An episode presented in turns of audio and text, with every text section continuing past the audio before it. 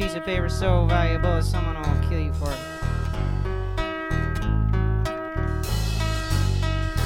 Somewhere out there, there's proof that you're only what you own.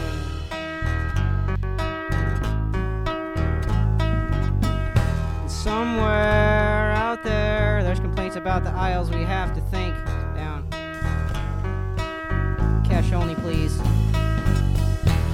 got yourself a blue light special. You got yourself a blue light special. You raced through the sales rack, you saved some bills, and then you drove home in your white minivan. And matched the white picket fence, you know you just hide behind. Then one day you die, and your gravestone matches the guy's right next to yours. You got yourself a blue light special. Light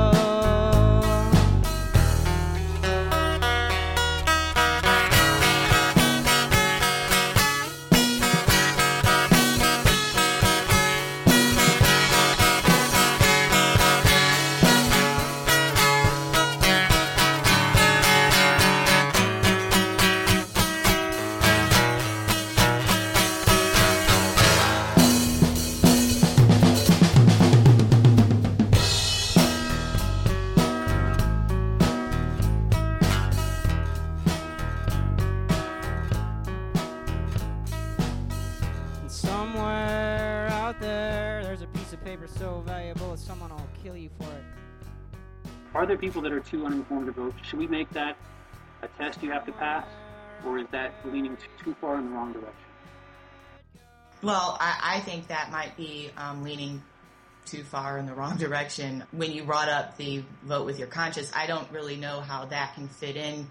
Uh, being informed or educated on things it has much to do with your conscience and listening to somebody, uh, a candidate for any office you're, you're voting into, listening to that person and, and feeling with your conscience and your heart how you're going to vote on that person what is it we're actually going to be educated on as far as voting is concerned? Are we going to be educated on the the branches of government?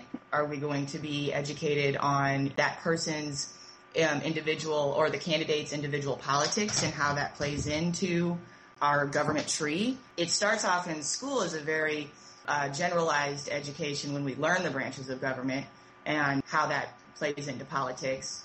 It's an interesting question because immediately in my heart, I feel like, no, I don't think we should place, you know, an obligation to be quote unquote informed. Cause what does that mean? It, it would be great to sit there and say, okay, well, everybody knows what everybody's stance is on on all the issues, um, but I think it kind of goes back again to okay, well, even though we vote these people into office, they really don't end up standing for what they campaigned on to begin with. And then how are they getting their information? Is it from Fox, CNN, MSNBC, or is it from the BBC and, and other types of, of media? What information, and this comes back to, I guess the point of the show, the truth, taking kind of a journalistic, true journalistic point of view from it, not having your own opinions, but actually just stating the facts. So the information, I think, as far as how they're informed, where is that going to come from, and how do we say, okay, well, this person got it from this place, so we can say, yeah, they can vote. You cannot test people because you have a hard enough time getting them to the polls.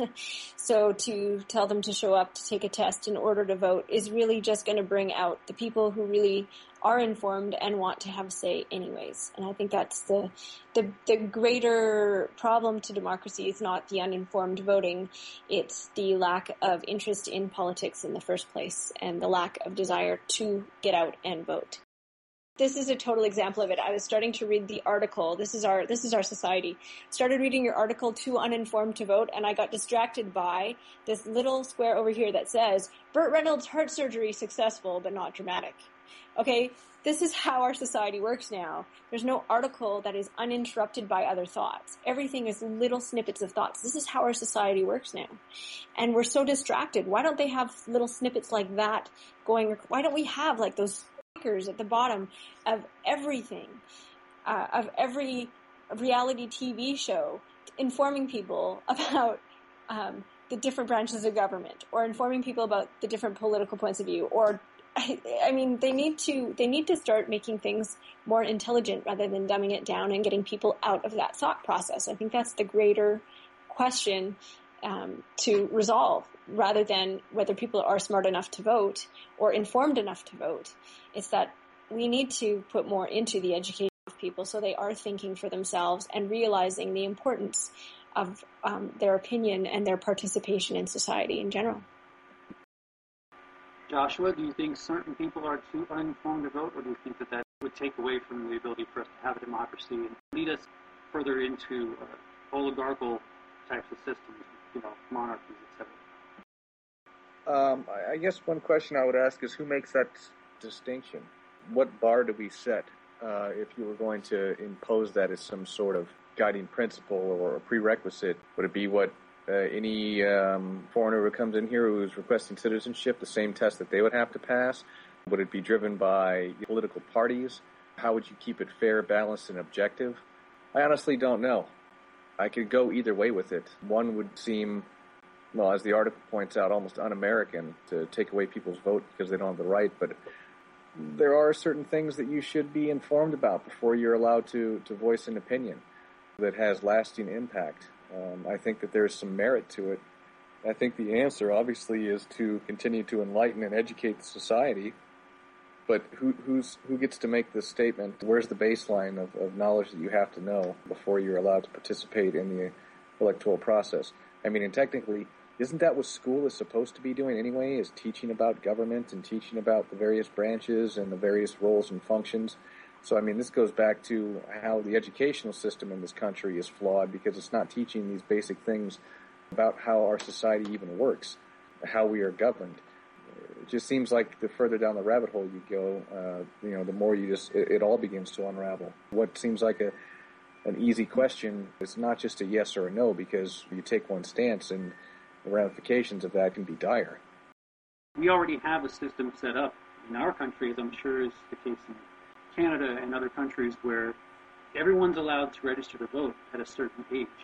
So we already have set a certain kind of example of who is who is too uninformed to vote, and we've decided that that's people under 18. And there was a time in our country where uh, the voting age, I believe, was 20. It might have been 21, and then largely because of the, the work of the Democrats, they wanted younger people to be able to vote because it was in their best interest. So that's why the age age limit was dropped down. And there's even been, been uh, talk in the Democratic Party of lowering it further still, thinking that especially young people would would be more in line with uh, an Obama as opposed to McCain. Actually, it's a whole other topic. At what age should people be allowed to do certain things that we all take as granted in our adult lives? Voting, sex, drinking. In our country, at 18, you can carry a gun, spend a night in jail, buy a porno mag, die for your country, but you still can't have a, a sip of alcohol. It's an issue that was a pretty big deal to me when I was around that age. Even when I was 22, 23, I was still kind of vehemently opposed to the restriction. When you know that there are countries like Spain where a seven-year-old can go into a bar with his dad without issue and can have a sip of his drink, and no one flips out. And we have this pseudo-puritanical background in the United States, but Celine, what is what is the age requirement in Canada for voting? It's 18 here as well, and it was exactly the same reason. It was, uh, I think it was actually older than that initially, but because of wartime and sending and the and they were uh, the conscription, they were sending people to war, and so because of that, uh, they decided that 18 was the the official voting age. When adulthood hit, it was 18. Although drinking in uh, different provinces are different ages. Like in Alberta, the drinking age is 18, but in BC it's 19, and in Saskatchewan as well. So, so you can you can vote, but you can't drink in some provinces. Not to uh, stay on the topic of whether or not people are too uninformed to vote, but doesn't that beg that question again? What age should people be allowed to vote, and why at that age? I think that somebody at some point had an arbitrary number set in their head to get people out of the house. They're tired of living with their children. But um, Maybe not quite. But um, that's a really good question. And I think that I was much more interested and involved in politics in high school um, and really looking forward to my first time voting. And it was very important to me that I make a good informed decision. And I took that very, very seriously. And I think um, I, I don't know if it was just instilled by parents and, and parents helping their kids understand why it's important to vote and what rights can be taken away from you if you don't exercise them, which is really bigger, the bigger question and than than age alone. But certainly there are going to be more some more intelligent 15 year olds than than 40 year olds in the world. But it's just like anything else. It's it's a rite of passage in some sense. Whatever happened to childhood? We're all scared of the kids in our neighborhood. They're not small, charming, and harmless. They're a violent bunch of bastard little shits. Anyone who looks younger than me makes me check for my wallet and my phone and my keys. And I'm tired of being tired out, always being on the lookout for thieving kids. We're all wondering how we ended up so scared. We spent ten long years teaching our kids not to care, that there's no such thing as society anyway. And all the rich folks act surprised when all sense of community dies. And you just close your eyes to the other side of all the things that she did. Thatcher fucked the kids.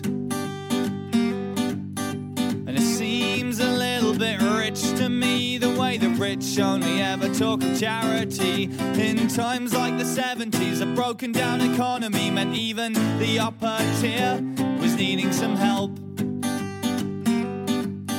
But as soon as things look brighter, yeah, the grin gets wider and the grip gets tighter. And for every teenage tracksuit mugger, there's a guy in a suit who wouldn't lift a finger for anybody else. We're all wondering how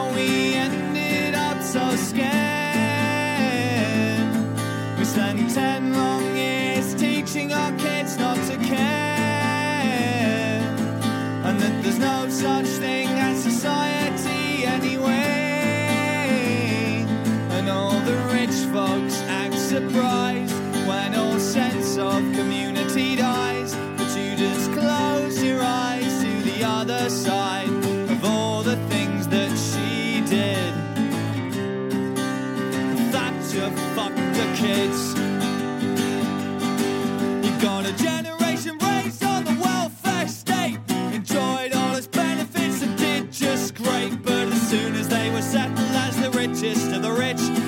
Kicked away the lad and told the rest of us that life's a bitch. And it's no surprise that all the fuck ups didn't show up until the kids had grown up. But when no one ever smiles or ever helps a stranger, is it any fucking wonder our society's in danger of collapse? So all the kids are bastards. But don't blame them, yeah, they learn by example. Blame the folks who sold the future for the highest bid. That's right. Thatcher fuck the kids. Fresh. One of the things that I'm sure most people would agree with that's been left out of the conversation thus far is how important it is to be involved in your actual community and to vote for your local elections. Because if you're not doing that, then you're basically every four years barely participating at all. It's a sporting event which you're doing it every four years. It's a new Super Bowl.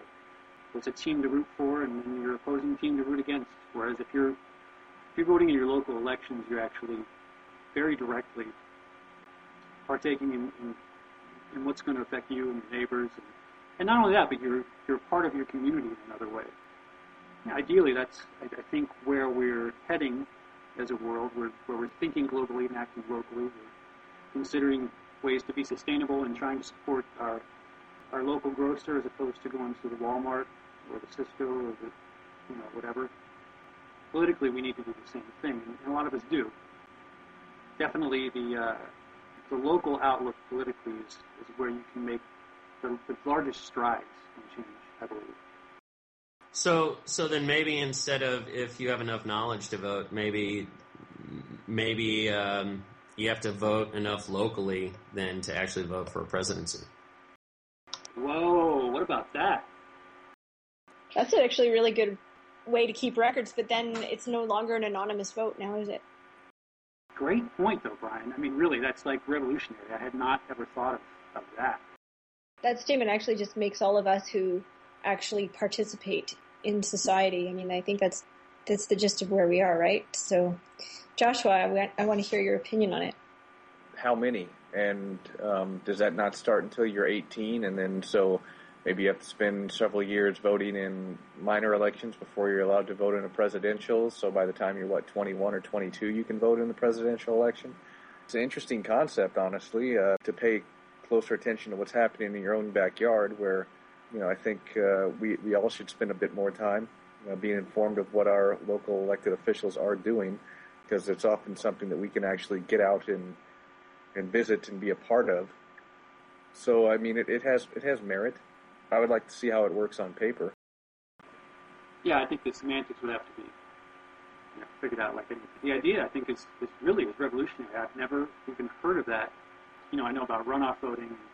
I think that you know it would definitely, regardless of you know how it might be played out with semantics and on, and on paper, because that I think would be the struggle of trying to put into play something as different as that but I think it would really make the presidential candidates then be more involved in the local votes and, and then, you know, basing their campaign on those local issues are. And also kind of in a trickle down, if you will, theory would also incorporate young, young voters to become more aware of what their local issues are. And the president would have to really be knowledge of, knowledgeable of that himself. He would have to take recognition and acknowledge down to the local uh, points of view. Yeah, it would be in the president's best interest to be involved in the interest of his actual constituents. Things that are wedge issues that are basically strategies by our primary parties here in the United States would no longer work because you couldn't bring up gay marriage and, and abortion and again, just to reiterate my thoughts on that so you don't, if it's the first time you're hearing me say these words, it's not that those issues don't matter, it's just that they're not the issues. They're not the things that are actually affecting us daily. There's a lot more things that involve our basic needs that our candidates should be talking about rather than, than these other issues. No one can get us all wrapped up in semantics if they are, we're being reared in an environment that is, a 16 year old kid is probably going to be itching to vote by the time he's 18 if his family's been brought up in that same environment and then thinks, well, you know what, I don't care about this now, but I'm just going to go vote so that by the time, actually, this, this is a whole other, yeah, it could have adverse effects in that way. My thought about it is like we had student council in high school, so you had the right to vote then. Um, you had you had uh, student committees available throughout university, students union members and representatives, those were opportunities uh, for underage political activism, and that would affect your community as is.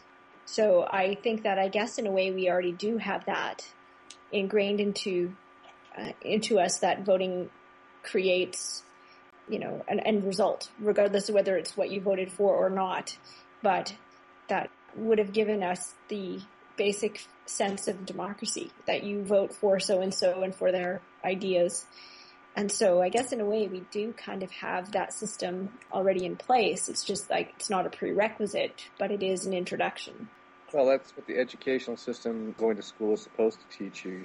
You should, be informed by the time you graduate from high school. Of course, we know that the educational system has kind of gone to shit.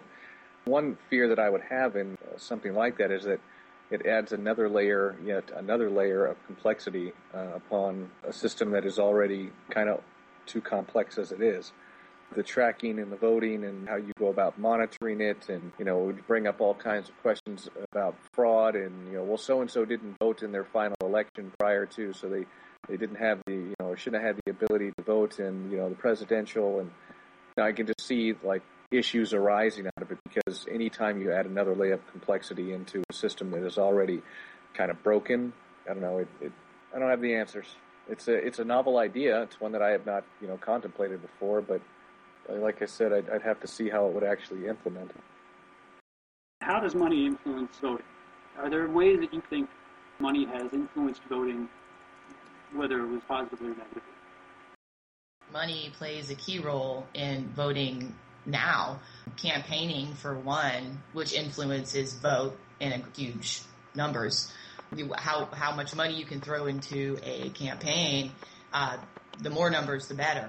Um, but I think the epitome of all that, for me anyway, and again, here's my frustration. Can you hear it in my voice? Um, it was the Gore Bush election where it was able to be bought. I've read many things that, that say yay or nay or that didn't happen or that did happen, but the fact is money sways votes and whether you want to put it into campaigning or just the complete landslide of a vote or, or corrupting a vote definitely, definitely plays a role.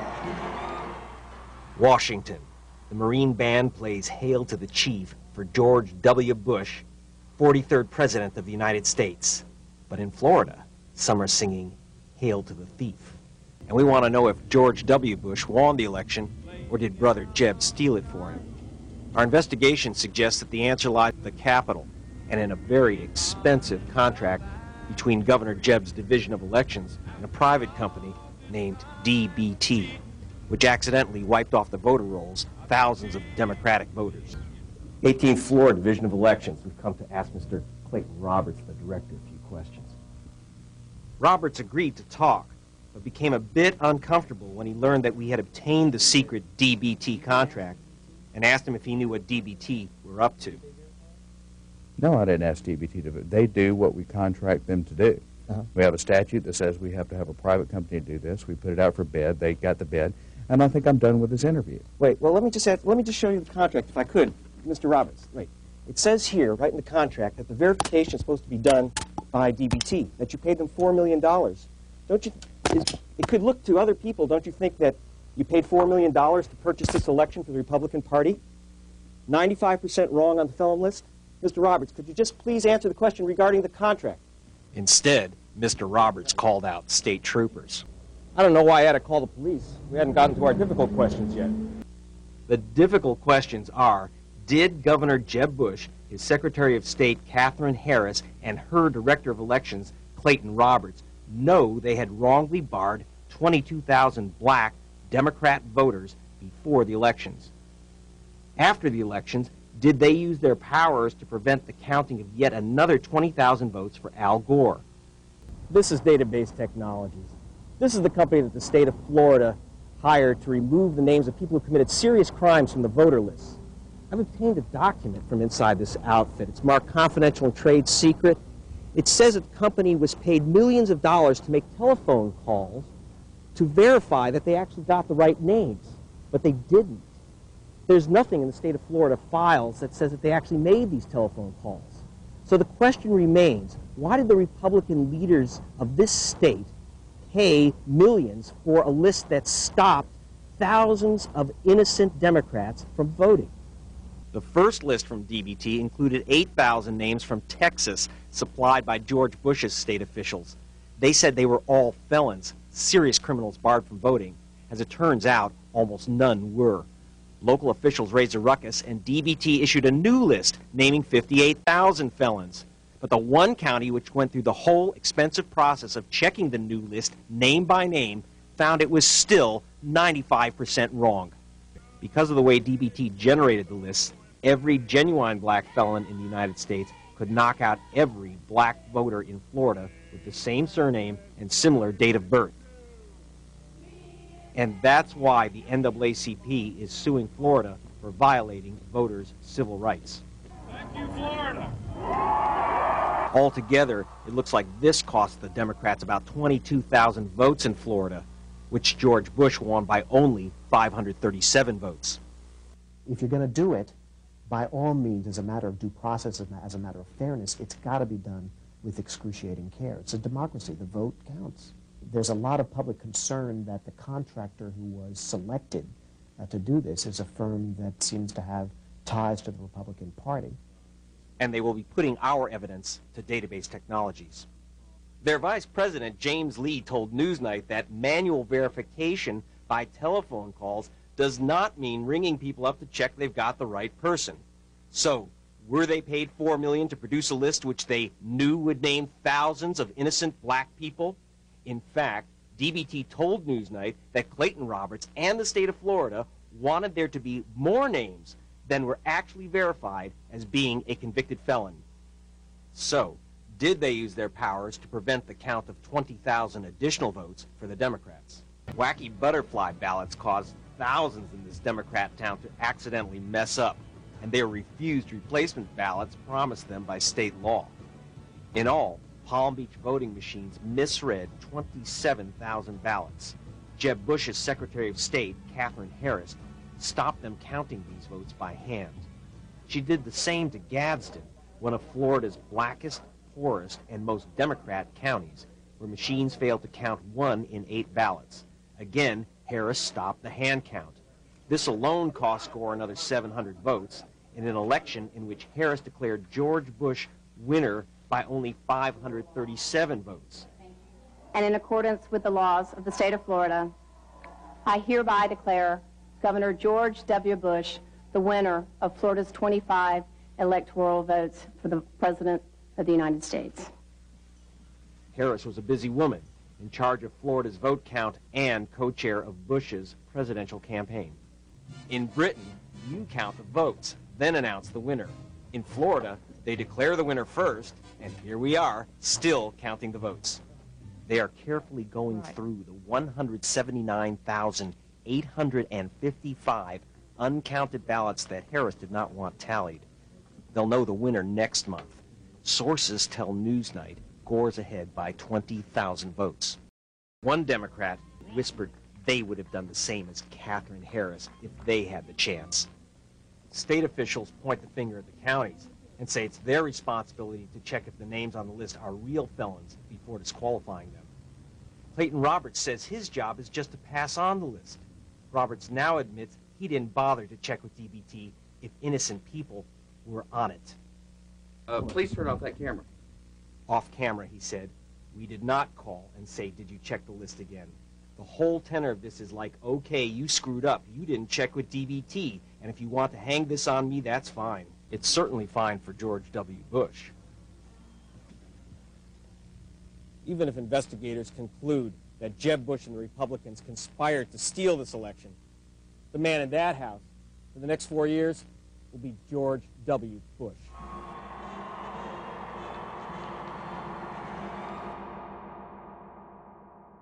Well, yeah, advertising definitely um, gets certain attention of voters, of the people, and then of course, then there's the the long term, where if a representative is in office and uh, certain corporations fatten their pockets on their campaign trail, well, guess what? They're going to have to vote or be persuaded to vote towards those corporations' ideas.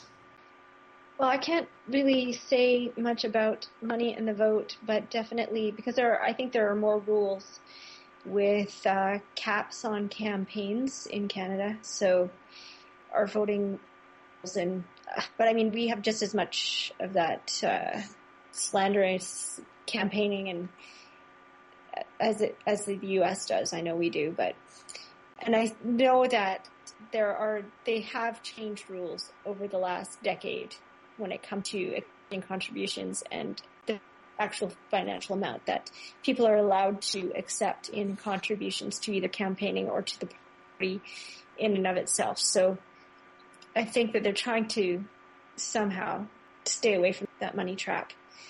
But, um, you know, I think it always comes right back down to the same things is that I think the media has so much more influence and they don't really take much responsibility in whom they influence and how. Because they're supposed to be they're supposed to be impartial they're supposed to be bringing you facts but they're always hinged one way or another. And so it's always up to us the people to sort out what the truth is and to ask the pointed questions so that we can make an informed vote, whether we have money or not. Obama, one thing I can't necessarily fault him directly for, and that is received more money in campaign contributions than any president in history. And this last campaign between the two of them was just astronomical. And now we're in a, what I'm saying I can't fault him directly for is that he's chosen to participate in, in a system that will not only enslave him to the, the, the wishes of his corporate masters that are the masters of all all the people that you see prominently featured in politics. They they all accept all this money, and now we're in a position where there's endless campaigning. How much time do they have to spend with these thousand dollar per plate dinners when they could be spending that actually doing the right thing? Like one of the things that infuriated me the most most recently was Obama came to San Francisco a few months ago to, to have another campaign fundraising dinner. That day, he stopped in New Orleans for about an hour and a half, basically to say, I'm going to give you a bunch of rhetoric, make you feel good about yourself, make you feel like I'm actually there for you. But I got to hurry off and do my real job, which is getting that money from those people in San Francisco. They got a lot of money. And I mean, that really is what they're doing. It's just further evidence that there is no way for them in this current system in the United States, there's no way for them to represent us, even if, if they had our, our interests at heart. Unless it was someone that was really going to throw a wrench into the process, like a Ralph Nader or a Dennis Kucinich or et cetera, et cetera. The money is politics now. And it's not whether money influences it, it's, it's to what degree. And uh, with the most recent Supreme Court decision, I think what we are in, in store for is movie idiocracy. That's the only place I can see us heading. When I was doing the newsletter, one of them I did about six, seven years ago, I drew an example of our, our presidential election being equivalent to stuff that you see on pay-per-view. And I, am thinking that that's the direction that politics in America is going to head into a winner-take-all extravaganza. Who's going to win? Instead of what we need to be having. Money's not leaving the system anytime soon, and potentially is going to create a very nightmarish world for us, unfortunately. And hopefully, it's at first only every four years, but uh, I have a feeling it's going to get worse until we have, have regular